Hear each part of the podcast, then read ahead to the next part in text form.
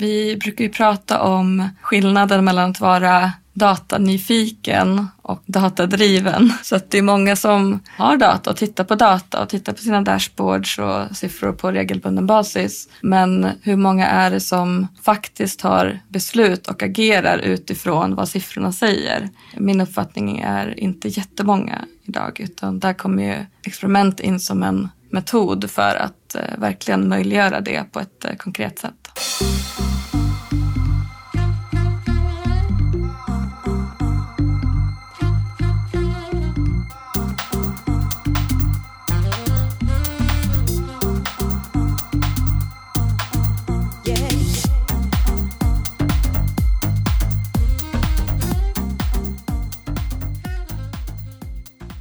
Välkommen tillbaka till Digital marknadsföring med Tony Hammarlund. Det här är en podd där jag intervjuar branschexperter och marknadsförare för att lära mig mer om digital marknadsföring. Mitt mål med podden är att bli en bättre marknadsförare och samtidigt dela med mig av intressanta samtal med några av Sveriges bästa marknadsförare. Det här är det andra avsnittet av min poddserie tillsammans med Sveriges ledande CRO-byrå, Konventionista. I fem avsnitt utforskar vi fem viktiga områden inom CRO. Vi går igenom hur man arbetar med det idag och hur man kan komma att arbeta med det i framtiden.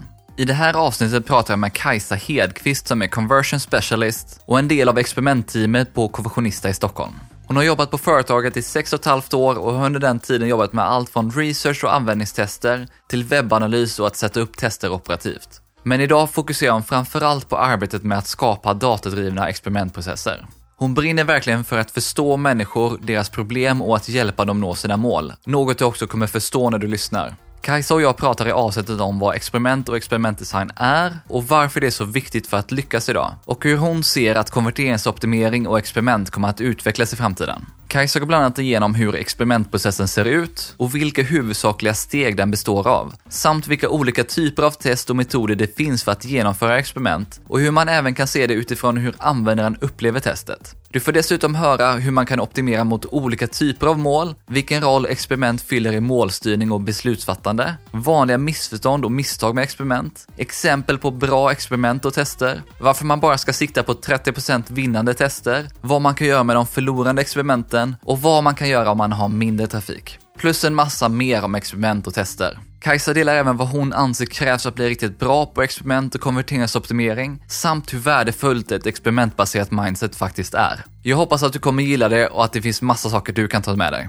Precis som i mina vanliga avsnitt så hittar du länkar till allt vi nämner i poddenlägget på tonyhammarlund.io, så du behöver inte anteckna. Och efter länkarna hittar du självklart även tidsstämplar till olika sektioner i intervjun.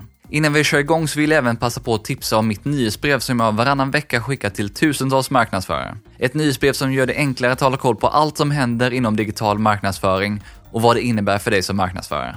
Istället för att hålla koll på en mängd olika sajter, nyhetsbrev och andra källor så får du det viktigaste kurerat och analyserat av en panel som består av några av Sveriges ledande experter. Helt enkelt allt du behöver för att hålla dig uppdaterad. Och du får även tillgång till en community där du kan diskutera nyheterna och ställa frågor. Om du inte prenumererar än så skriver du enkelt upp det på min webbsida. Med det sagt så kör vi igång det andra avsnittet av poddserien med konversionista. Och Kajsa Burmas förklarar vad ett experiment är och varför det är så viktigt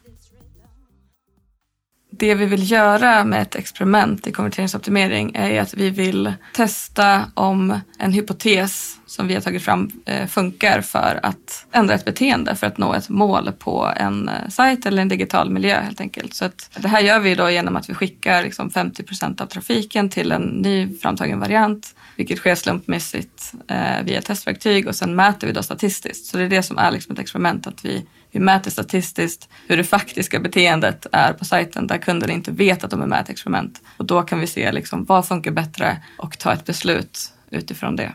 Men varför är experimentering viktigt och vad handlar det om egentligen? Precis, vad handlar det om egentligen? Och då, kom, då kommer vi in på det här med vår grundare John Ekmans eh, liksom konverteringens första lag. Och det handlar ju om att du kan nå dina mål först när dina besökare når sina mål. Så att det som det egentligen handlar om är just att lära känna dina besökare och förstå dina besökare genom att kolla på det här faktiska beteendet så att du kan lösa deras problem och då kan du också lösa dina problem i, i EU, liksom, om ditt problem nu är att du vill tjäna mer, tjäna mer pengar. Men i grunden handlar det om det här mänskliga, att förstå och lära känna besökarna. Ja, men jag älskar det tankesättet för det är så mycket roligare att tänka så mm. än att tänka på, nu ska vi se vilken färg det är som ökar konverteringen i webbshoppen. Precis som du säger, det handlar inte om att ändra färg på CTA-knappen utan det handlar ju om att lösa besökarnas problem. Och i slutändan så har vi sett att det, det ger ju oftast mer pengar också in. Men det får inte ta över allt fokus utan det kommer hända. Men för att, för att, kunna, för att det ska kunna ge pengar så handlar det om att du behöver lära känna dina besökare och förstå vad de går igång på och vad de har för problem.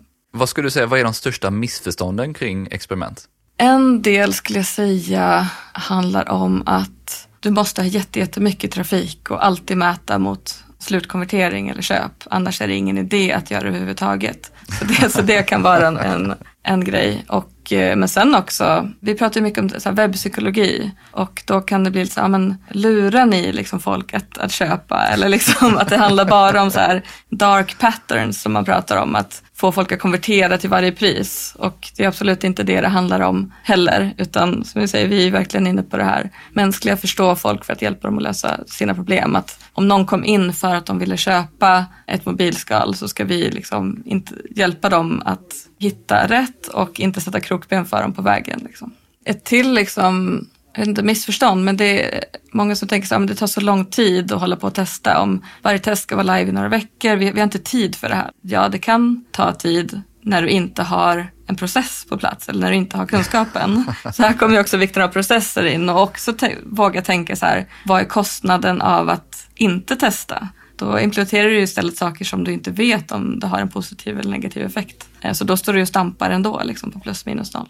Men om fokus då inte är på konvertering enbart och att driva försäljning enbart, hur använder man konverteringsoptimering och experiment för att arbeta mot olika typer av mål? Fokus är ju, det behöver ju alltid vara på någon typ av konvertering för du behöver ju alltid veta vilket mål du testar mot och mäter mot för att kunna köra ett experiment. Annars vet du liksom inte vilket som, vilken som är bäst. Men det behöver inte alltid vara köp utan du kan ju testa mot få större engagemang eller att få fler att klicka sig in längre ner i köpflödet.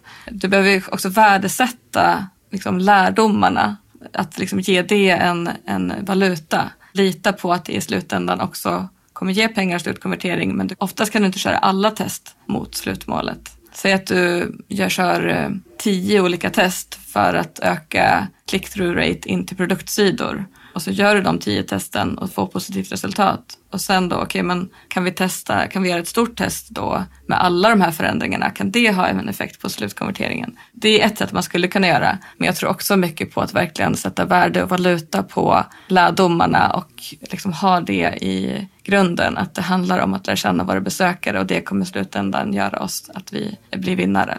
Vad finns det för olika typer av mål du ser att man kan testa för då? Så som sagt, det är mycket fokus vad vi ser på att man vill mäta mot slutkonvertering och liksom revenue, vad man säger. För att du ska kunna jobba liksom mer brett med CRO. Jag tror du och Magnus var inne på det att istället för att ha CRO i ett centralt team, istället stödja beslutsfattande i liksom alla team, även de som jobbar med liksom internsök eller andra funktioner på sidan så behöver du också testa mot de målen som är viktiga för respektive team. Men något annat som också är viktigt är att kunna se retention, lifetime value, så mer långsiktiga mål. Hur påverkas det eller hur kan du minska churn? Liksom att det här blir också viktigt och det här blir också det som säger emot det här med, det här med dark patterns. Att om du liksom, eh, ja men folk konverterar bättre om vi säger att vi har fyra dagars frakttid fast vi egentligen har sju. Då, då kommer du inte behålla den kunden särskilt länge liksom. Så att det vill man komma ifrån och även liksom tänka på de här långsiktiga målen. Men eh, generellt så, du kan ju mäta mot engagemang, eh, om man kollar tidigare i funnen och klick så kan du mäta mot slutkonvertering. Men då är det oftast om du testar längre ner i funnen, om du testar i checkouten till exempel. Men det här finns det också olika för och nackdelar kring att testa högt upp i funnen och långt ner i funnen och det kommer vi kan vi komma in på mer. sen? jag gillar just det här tänket att inte fokusera bara på slutkonverteringen med köp eller leads eller liknande, utan att även titta på sådana här saker som engagemang. Jag jobbar ju mycket med innehåll och pratar även mycket just om engagemang och vikten av det när vi pratar innehållsdistribution. Det är ju väldigt intressant just att kunna tänka på andra typer av saker att faktiskt testa.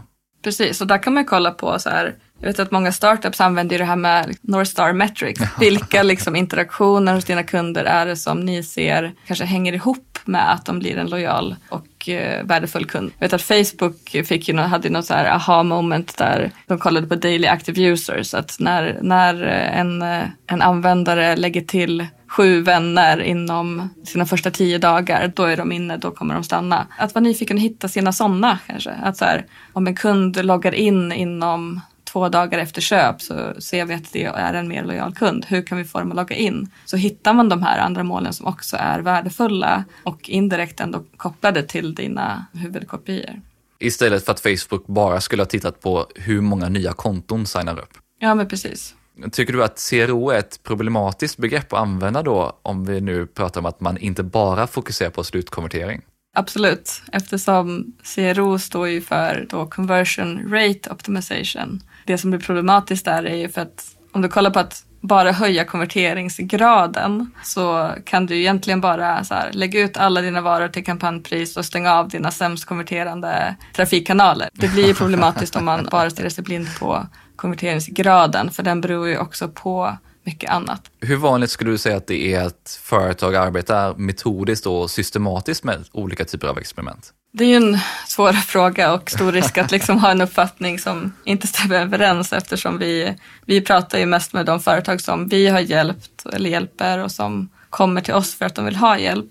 Ändå hur sällan vi kommer i kontakt med bolag som verkligen är igång och jobbar många personer systematiskt med det så skulle jag säga att det är ganska få fortfarande och min feeling är väl att ja, men till skillnad från hur det var för så här, fyra, fem år sedan så är det ändå ganska många som har någon person som kan konvertering och kanske gör ett AB-test någon gång ibland. Men det är ganska få som, av våra kunder i alla fall, som har en riktigt bra process och en liksom, experimentkultur. Också en reflektion på det är ju så här, eller ett perspektiv är att hur ofta som jag behöver förklara CRO och vad jag gör när jag är i nätverkssammanhang. Att även om det är ett event för människor som jobbar digitalt så kan man få en fråga tillbaka. Jaha, är det typ SEO eller vad är det liksom? Så att det känns som att det, det är på väg uppåt men det, det går långsamt. Liksom medvetenheten är ganska låg. Ja. Med det sagt, vilken roll skulle du säga fyller experiment och tester inom målstyrning och beslutsfattande på företag? Det vi brukar göra är att kolla på så här om vi jämför sajter med eller utan AB-testning så kan du kolla på att om du inte testar så kanske du implementerar lite olika saker under årets gång. Och några av dem kanske hamnar ovanför då på plus, några kommer hamna på minus, men du vet liksom inte vad som ger vad. Så i slutändan kanske du hamnar på en plus minus noll i hur mycket du har påverkat. Men om du gör experimentering och då väljer att bara implementera de saker som du ser har en positiv påverkan då kommer du hamna i plus i slutändan. Så det är ju den grafen som gör att du kan se den här andra tillväxtkurvan då. Med lärdom som valuta och att det är inte de företag med bäst kampanjer som kommer vinna i slutändan utan det är de som känner sina kunder bäst och ger sina kunder det de vill ha som kommer dra vinstlotten. Ja, i långa loppet blir det ju så. Och sen pratar du om det här med beslutsfattande också. Att det finns ju inte så många andra sätt att mäta faktiskt genuint äkta beteende baserat på de förändringar du gör. Jag tycker det är intressant just hur man får med det i sitt beslutsfattande, för många pratar ju att man är datadriven. Mm. Men vad innebär det egentligen? Vi brukar ju prata om skillnaden mellan att vara datanyfiken och datadriven. Så att det är många som har data och tittar på data och tittar på sina dashboards och siffror på regelbunden basis. Men hur många är det som faktiskt tar beslut och agerar utifrån vad siffrorna säger? Min uppfattning är inte jättemånga idag utan där kommer ju experiment in som en metod för att eh, verkligen möjliggöra det på ett eh, konkret sätt de företag då som ändå jobbar till viss del med tester, vad är vanliga misstag eller fallgropar som du ser att de går i? En av de största flaskhalsarna som vi brukar ha när vi kommer in är ju det här med att CRO kan sitta ofta liksom i något analysteam eller marknadsteam. Men det, de, man är inte med i IT-processerna utan skohorna in lite så AB-test till IT och utveckling. Men det är liksom inte med i deras processer. Så det är en grej som man behöver, se, man behöver få in även i IT-organisationerna. Och det gör ju också att så här, man är inte proaktiv när man ska ut med nya saker på sajten eller ska göra en redesign. Man, man, gör inte, man har inte det tänket att man ska testa innan och ha tid till att verkligen veta att man gör rätt saker. Så det är väl en grej. Men sen också mycket kring, man saknar kunskap och erfarenhet kring processer och man är rädd ibland för nya processer. Förändring kan ju vara läskigt. Vi jobbar ju ändå till viss del med change management på det sättet och det kan ju vara nog komplext i, i sig. Ja, men man saknar mycket så strukturerade processer för liksom, prioritering av förändringar baserat på till exempel PI som modell. Att vi brukar prata om så ett creative genius som kommer med idéer och sen är det en hippo, den highest paid person opinion som bestämmer vad man ska göra och så gör man en stor launch och sen vet du inte om det gick bra eller dåligt och så går du vidare till nästa. Så att just det här repetitiva processen och det iterativa i det finns ju oftast inte på plats. Och hitta en balans mellan det som faktiskt kan ge stor impact och ha stor potential och det som tar en hel del resurser att faktiskt implementera. Exakt. Ganska ofta också när vi kommer ut så kan vi se att det finns inte en, en jättetydlig bild av vilka mål och KPI som man, som man faktiskt har och som faktiskt spelar roll i en organisation. Så att eh, där kan vi ofta också behöva komma in och göra ett sånt grundjobb från början för att ens veta vad som är viktigt på riktigt för kunderna och vad som vi ska mäta mot. Om vi kommer in mer på din process då, hur ser det ut när du tar dig an ett nytt experiment och vilka steg går du igenom? Om vi kollar på experimentprocessen så har vi delat upp det lite i tre stora steg. Där det första handlar mycket om att veta vilket target area ska vi rikta in oss på här nu för experimentprogrammet. Så att där behöver du kolla mycket på så här, vilka idéer finns, hur ser liksom roadmappen ut för företaget i övrigt? Var har du trafik för att kunna testa? Var har du teknisk möjlighet att testa? Göra en, en grundad beslut av vilket område du ska nischa in dig på. För det är väldigt svårt att gå in på hela sajten eller hela flödet som scope. Utan du behöver börja någonstans. Och sen det nästa steg två då handlar om att ta fram hypoteser och testvarianter. Och där är det ju mycket researcharbete, både kvalitativt och kvantitativt. Du har ofta ett, någon form av hypo, ett hypotesmöte, vi brukar kalla det för heat meet, där du liksom sitter då tvärfunktionellt med eh, flera olika resurser, UXare, utvecklare, produktägare i samma möte, analytiker och tar fram hypoteser tillsammans. Det är också en viktig del för att alla ska liksom känna att man får vara med och bidra. Alla ska känna ägandeskap och bygga en nyfikenhet och driv för det här arbetssättet. Så det är väldigt viktigt att få med alla på båten. Sen efter det så, tar vi, så blir det liksom prioritering av de här hypoteserna, ta fram då en variant och det här kommer vi in på det här med experimentdesign. Och sen sista steget, nummer tre, då handlar egentligen om själva experimentet. Så det först, du ser ju hur mycket förarbete det är här. Så att nu, först steg tre av tre här kommer det till att faktiskt sätta upp experimentet, starta det, liksom hålla koll på det första dagarna så allt verkar lira, analysera och sen en väldigt viktig del i det här sista steget är ju också när du har avslutat testet vilka är insikterna? Vilka är lärdomarna? Hur tar vi vidare dem? Om det är en vinnare att implementera eller inte. Är det inte en vinnare? Vad vill vi göra då? Vill vi göra något uppföljningstest? Vad har vi lärt oss av våra kunder och verkligen dokumentera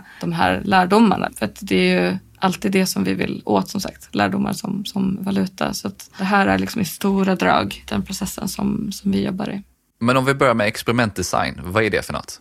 ett begrepp som vi ofta behöver förklara. För att det man kan tro är att det handlar om, att det handlar om den visuella designen. Men eh, det här är faktiskt någonting annat. Så experimentdesign handlar om hur du egentligen sätter upp ett test som mäter det mål vi vill mäta mot. Som på ett tydligt sätt testar den hypotes som du har och som du vill testa. Man behöver tänka igenom alla möjliga utfall och om ett beslut kan tas utifrån det. Så att du inte testar fem olika saker på samma sida på en gång. Och så, tänk, och så tänker du så här, okej okay, men om det här vinner, ja men då, då implementerar vi det liksom. Men om det här förlorar, betyder det då att alla de här fem grejerna var dåliga? Då vet vi liksom inte. Så att där behöver du kolla på hur du kan tänka kring tydlighet och isolering av din hypotes. Och det är ju jätteviktigt arbete för att vi ska kunna dra de här lärdomarna eh, efteråt också det behöver inte heller handla om att man bara testar liksom en liten grej. För då kan det också kanske vara svårt att, att få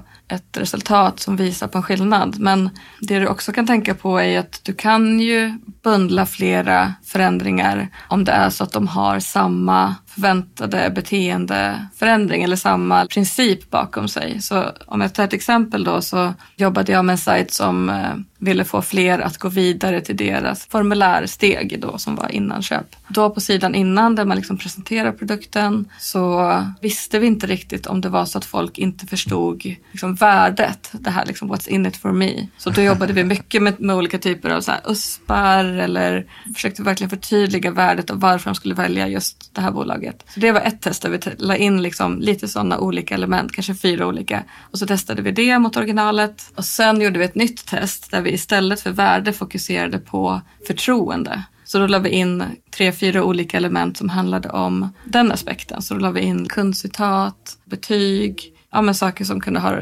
en liksom så här badge, trygg e-handel. Alltså verkligen fokuserade på att göra, öka förtroendet på sidan. Så testade vi det och sen såg vi så här, okej okay, det ena fick bättre resultat än det andra. Då kan vi gå vidare på, säg att det var förtroende då som fick bättre resultat. Ja, men då kan vi gå vidare med det. Hur kan vi använda det på fler ställen? Att så kan man ju också jobba med att bundla saker om det är så att du har lite mindre trafik och behöver göra större förändringar för att ändå få en effekt. Och det kräver ju också att man faktiskt har gjort sitt grundarbete och förstår vad det är man faktiskt testar. Exakt, det ligger jättemycket i research och hypotesarbetet och det är därför också vi har så många team också på konventionister som jobbar just specialiserade på olika typer av research, både kvantitativ liksom analys, vad kan vi få ut av det, datakvalitet och behavior and eh, UX. Alla de bitarna är jätteviktiga för att vi ska kunna få med oss rätt test in.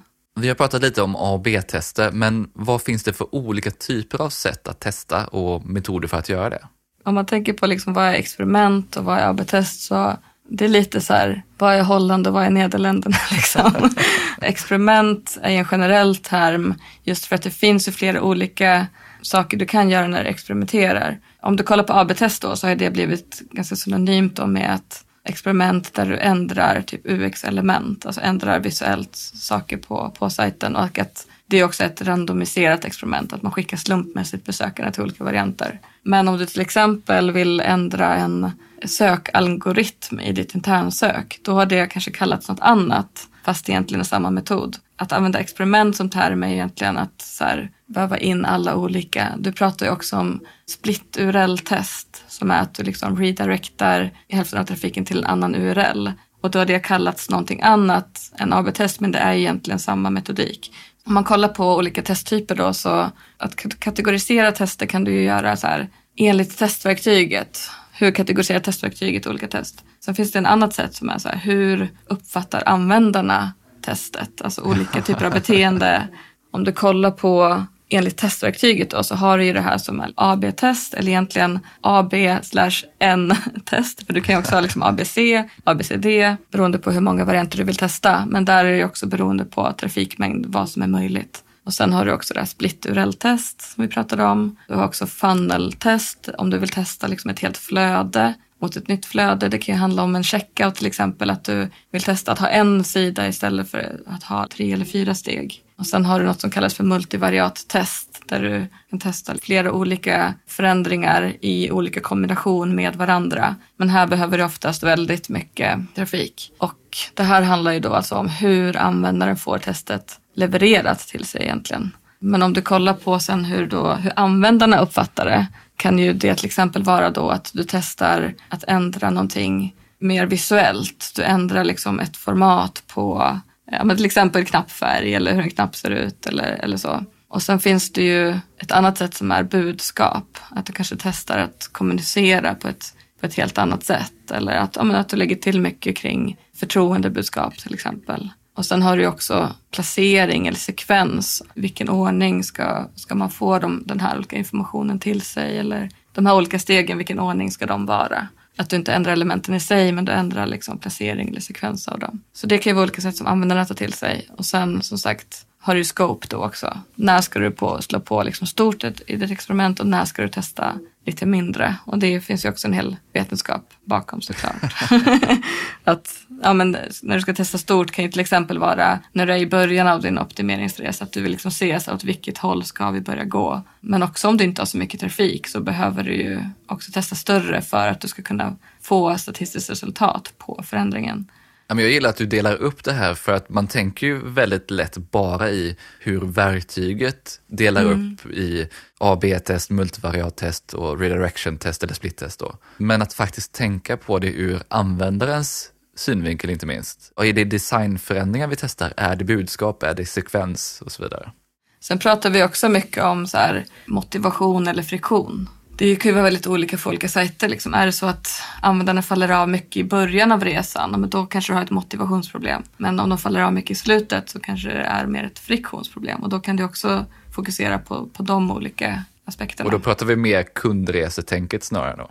Ja, precis. Att I början av, av kundresan så behöver du ju, vill du motivera kunderna att få dem förstå varför de ska välja dig.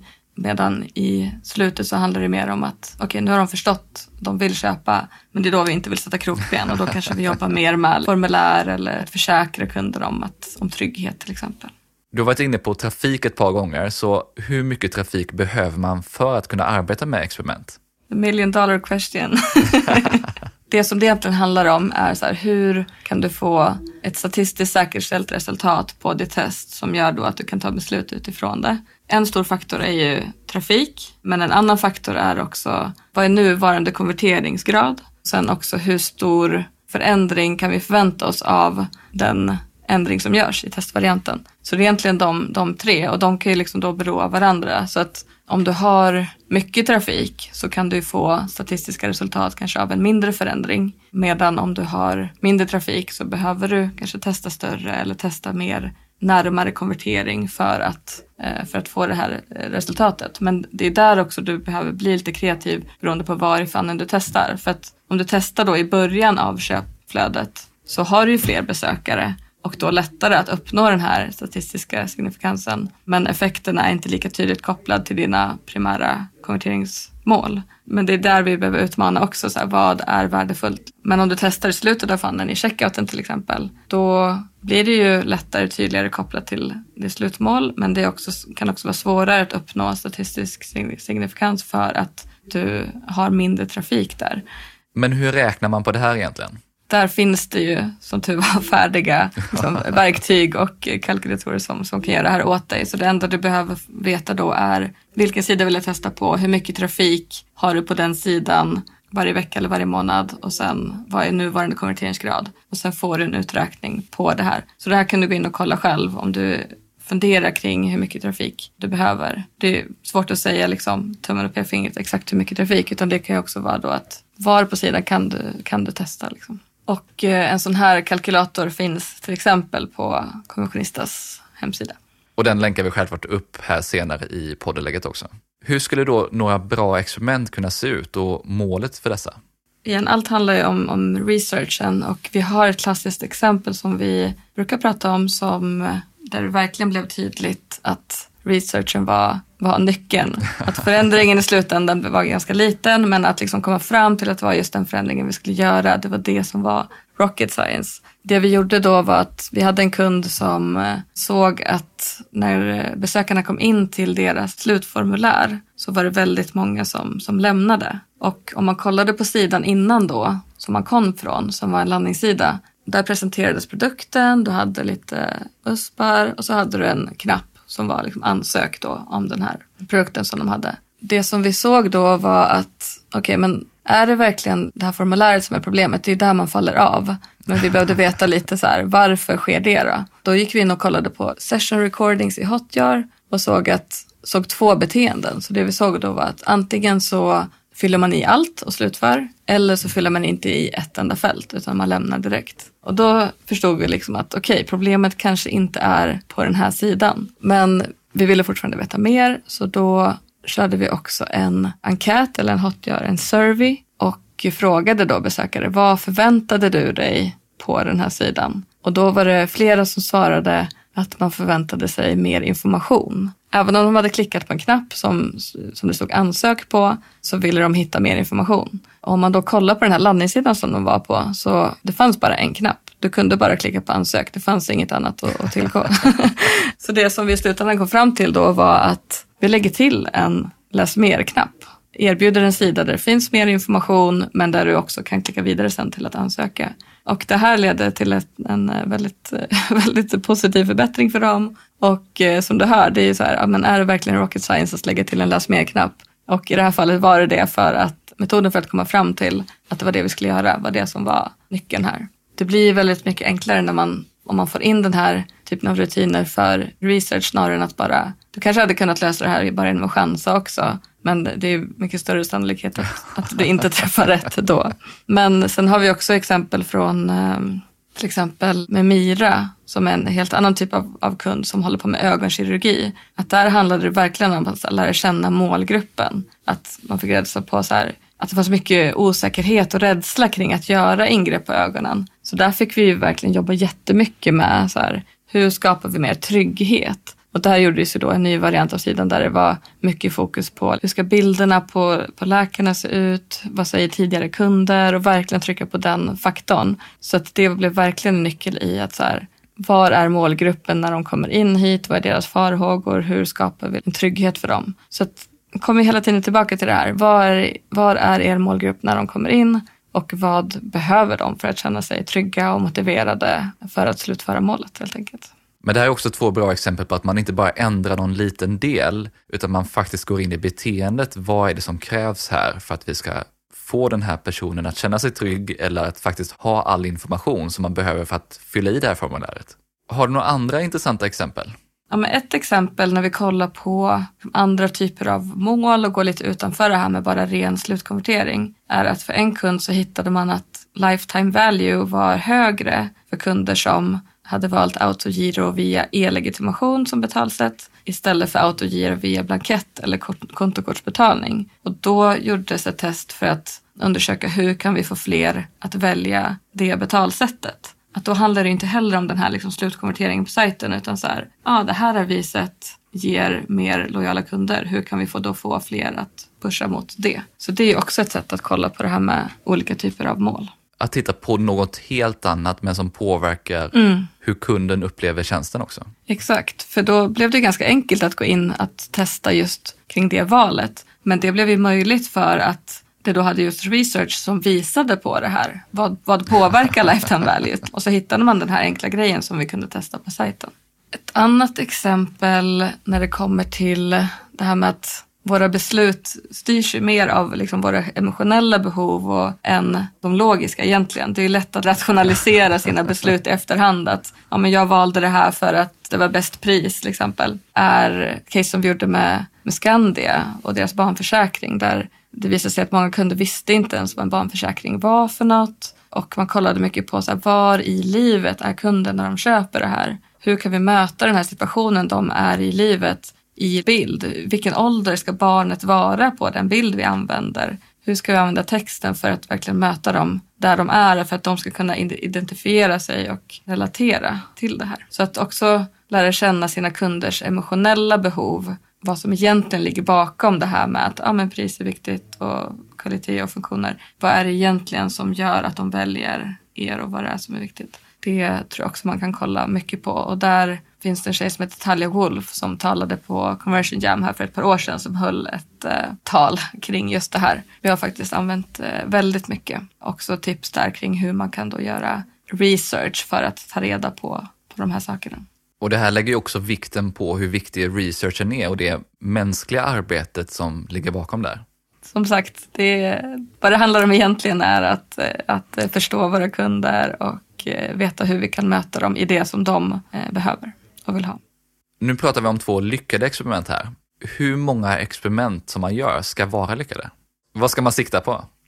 Exakt, det här är ju precis, det här är en väldigt viktig liksom förväntanshantering att göra när vi kommer in till en kund och ska börja påbörja ett experimentprogram. För det kan ju vara lätt att tro kanske att alla experiment som inte vinner är misslyckade. För då har vi, har vi gjort något fel då i researcharbetet, har vi liksom missförstått våra kunder helt. Men eh, snitt win rate om vi säger. Om vi snackar då att en win är att varianten då som vi tagit fram vinner. Så ligger den på ungefär 30 procent. Så 30 procent brukar vara, ungefär brukar vara vinnare och sen resten då är antingen att varianten förlorar eller att du då inte får något signifikant resultat på testet. Varför vill man bara ha 30 procent? Ja, det är också en väldigt bra, väldigt bra fråga. För där kan man ju tänka, liksom, ja, men varför vill vi inte ha 70 procent vinnare? Liksom? Då implementerar vi bara massa bra grejer. Metoden handlar ju om att testa saker som vi inte vet hur det kommer påverka beteendet. Att om vi bara testar saker som, som vi kallar just do its. Vi kanske inte testar att sänka page speeden som ett AB-test eller att eh, göra texter mer läsbara genom att lägga en bakgrundsplatta om du har text i bild till exempel. Eller att vi hittade också i ett eh, fall en, eh, ett checkout-formulär där det sista du skulle göra var att trycka i en godkännande ruta. Men den var, i mobilen var den alldeles för liten. Så man såg att användaren bara satt och liksom försökte trycka i den där. Och då, då är inte det någonting vi, vi testar kanske, utan det, det är sådana liksom uppenbara problem som, eh, som helt enkelt bara behöver åtgärdas. Så att det vi vill göra i experiment är att verkligen, målet är att vi vill lära oss mer om, det, om våra kunder, deras motivation och deras beteende och det gör vi när vi då testar saker som vi ja, som vi helt enkelt inte vet på förhand hur det kommer påverka, men som vi har en hypotes om att det är därför vi inte vill ligga på de här 70-80 procenten. En annan sak är när du kör igång med ett experimentprogram, att vi pratade om att generellt i snitt så har man 30 win rate och, vi vill, och det är för att vi vill fokusera på att testa det som vi inte vet hur det ska påverka användarens beteende. Men i början så kan det vara bra också att testa ett par som vi kallar low hanging fruits och få ett par positiva resultat på saker som vi verkligen, verkligen tror hårt på för att just få igång, få ett par bra case, få igång intresset och motivera testningen inom bolaget och få ut en bild av att det här är någonting som leder till, till bra grejer och som vi kan ta bra beslut på. Så både någonting som man tror mycket på och som kanske inte är det svåraste att implementera också. Exakt, precis. Det här är ju viktigt när det kommer till just prioriteringen av test. Att man tänker både på vad är potentialen för det här och hur enkelt är det att både genomföra testet och att eh, implementera. Vad man gör med vinnarna förstår jag men vad gör man med alla förlorarna eller de sakerna man har bevisat inte fungerar?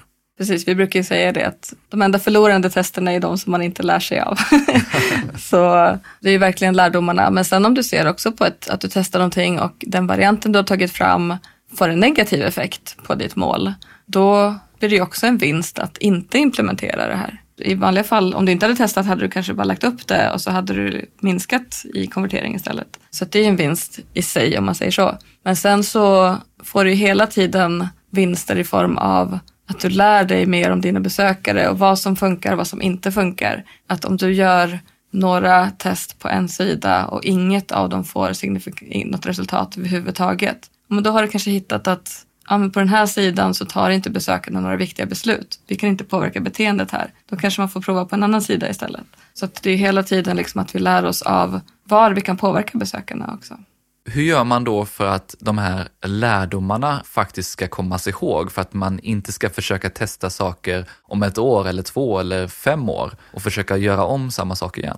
Det är ju väldigt viktigt såklart med, med dokumentation och jag skulle säga att dokumentationen är viktig för alla test. För det har jag varit med om också. att man testar någonting så implementerar vi det och sen kommer det in, blir det lite personalomsättning kanske, det kommer in lite nya UX eller så och så börjar man liksom fundera på, aha, varför ligger den här, kan vi inte ta bort den? Och då är det också bra att kunna bevisa, men det här har vi faktiskt testat och det är därför den ligger där. Så att, att både dokumentera de positiva testerna och vad det är som är implementerat och varför. Men också vad som vi har testat och som inte fungerade så bra är ju såklart viktigt att hitta någon form av insiktsdokumentation för som är så lättillgänglig som möjligt för, för olika delar av bolaget. Men sen kan det också vara så att du kan testa någonting igen efter tre år för att det har hänt massa andra saker runt omkring som påverkar att nu kanske det här har en effekt. Det kanske har hänt något i omvärlden eller du har byggt en helt ny sajt i övrigt. Eller det är ju så att, att ett test och dess effekt avtar till viss del över tid. Så det är därför du också behöver fortsätta testa hela tiden och eh, inte tro att någonting är klart heller. Utan saker kan också förändras över tid. Vad skulle du säga är nycklarna till att bli riktigt duktig på det här med experiment? Det handlar ju väldigt mycket om att hela tiden ha en nyfikenhet i att verkligen vilja förstå besökarna och vad de, vad de drivs av och eh, att lösa deras problem. Och där krävs det nyfikenhet, lösningsorientering och en, också en prestigelöshet. Att det finns en, eh, en gemensam bild av att vi prioriterar det som är bra för, för användarna. Men också ett mod att våga prova nya processer, att våga testa. Att förstå att det vi testar är ett test. Det är liksom inte något som är så här, det här ska vi implementera, utan vi testar för att vi inte vet och vi testar för att liksom lära känna våra besökare. Det är de huvudsakliga syftena. Och ett stort intresse för kundens perspektiv, att en vilja att verkligen agera efter det på riktigt och att våga, våga värdesätta lärdomar om kunderna som, som en valuta och genom det på riktigt använda AB-test som metod för beslutsfattande. Och för att kunna göra det här så behöver du ju ha processer som också är liksom synkade med IT-organisationen. Du behöver ha ett mindset genom hela organisationen som är experimentbaserad och datadriven. Och som du var inne på tidigare, det här att faktiskt vara datadriven och inte bara nyfiken på datan. Precis, nej men det är ju nyfikenhet här också. Men det är ju ändå grunden, att du behöver ha det drivet och verkligen vilja veta mer hela tiden. Men sen behöver du agera på det också. Om vi skiftar lite och spanar lite framåt, hur tror du att vi kommer arbeta med experiment och tester i framtiden? Det är ju väldigt eh, spännande att tänka på och jag kommer utgå från mycket från vad jag, vad jag ser och vad jag skulle önska. Och då handlar det ju mycket om att få in CRO som en naturlig del i processen i liksom, flera team i organisationen. Att bredda kompetensen. Att, att, man, att det inte sitter bara ett centralt CRO-team eller en conversion hero eller en som conversion manager på ett bolag utan att det finns den här liksom mentaliteten utspridd genom organisationen och i fler team helt enkelt. Att man använder det verkligen som beslutsfattande. Så att det skulle väl vara ett skifte. Hur vi arbetar med det i organisationen i sig? Ja, exakt. Och att man ser det verkligen som att man vill få ut det i beslutsfattande genomgående. Och här jag har ett par exempel här också.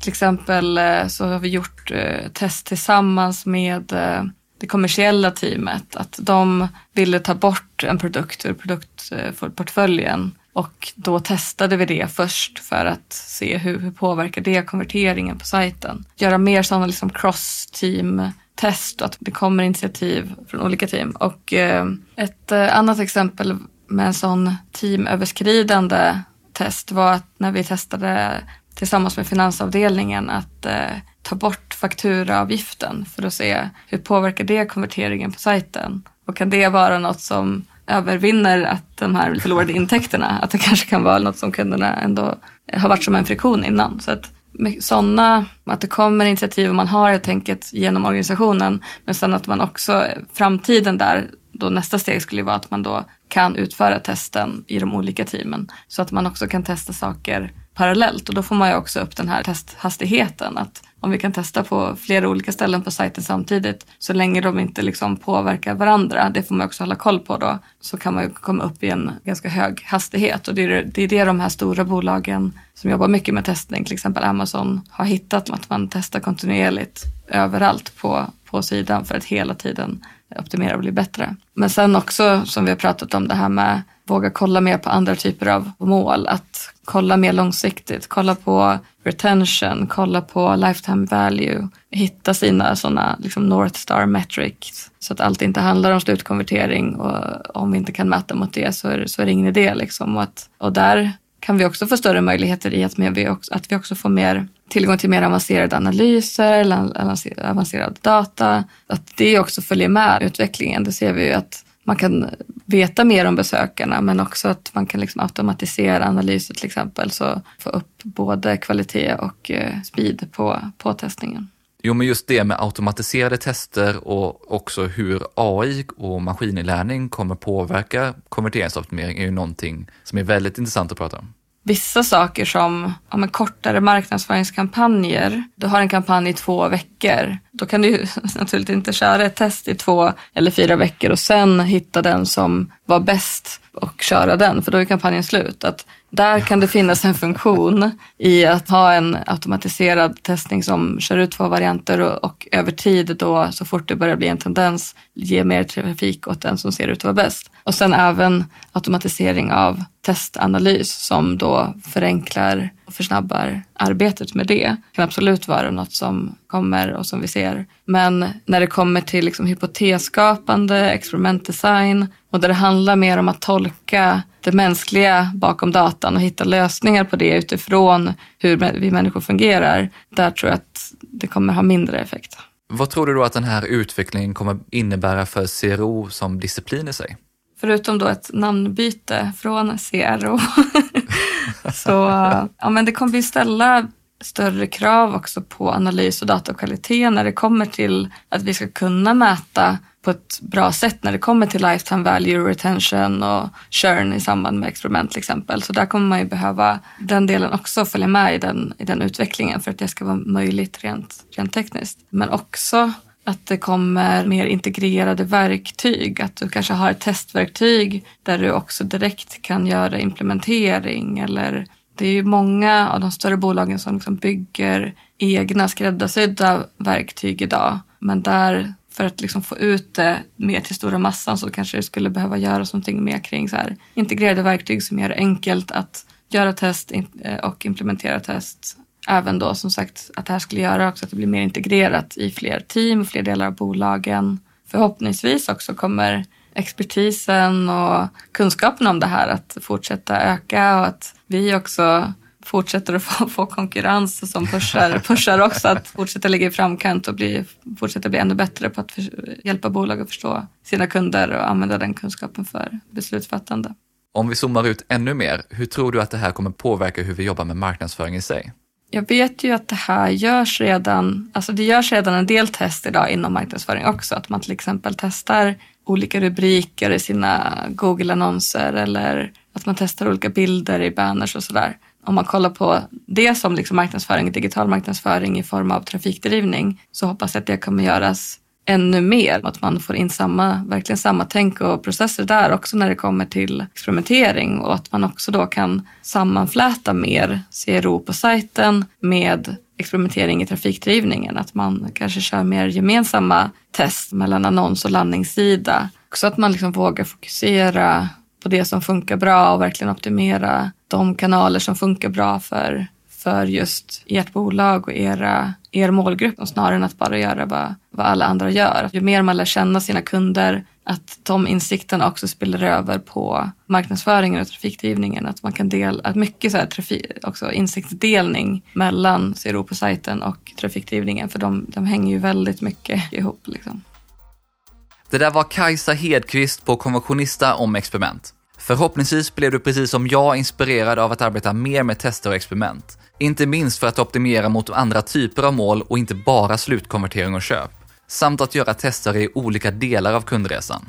Du hittar som vanligt länkar till allt vi nämnde i poddenlägget på tonyhammarlund.io. Och för dig som vill fördjupa dig ytterligare inom experiment och experimentdesign så har Kajsa samlat ihop ett antal bra länkar till både böcker, poddar och artiklar. Och självklart länk till kalkylatorn vi pratade om. Tyckte du om det här avsnittet så hoppas jag att du fortsätter lyssna in på den här poddserien som jag gör tillsammans med Konventionista. Och missa inte att lyssna in på det första avsnittet med Magnus Hedin om Growth Teams om du inte redan har gjort det. Nästa avsnitt är med Elin Kvale Linde som är Senior Conversion Specialist om research och hur vi skapar förutsättningar för så bra experiment som möjligt. Jag vill även passa på att tipsa om Konventionistas utbildningsprogram som heter Conversion Manager. Det körs två gånger om året och man får lära sig deras metodik för att arbeta mer datadrivet och förbättra sin konvertering. Och nytt för i år är också att man kan välja att gå enskilda utbildningsdagar. Du som använder koden Hammarlund vid anmälan får 1000 kronor rabatt på valfri dag eller 10% på hela programmet. Mer information finns på conversionmanager.se och du hittar självklart länken i poddenlägget. Sist men inte minst så vill jag passa på att tacka Mikael Lindberg på Better Waves som hjälper till med att producera den här podden och stå för musiken. Vi hörs snart igen med fler intressanta gäster och ämnen.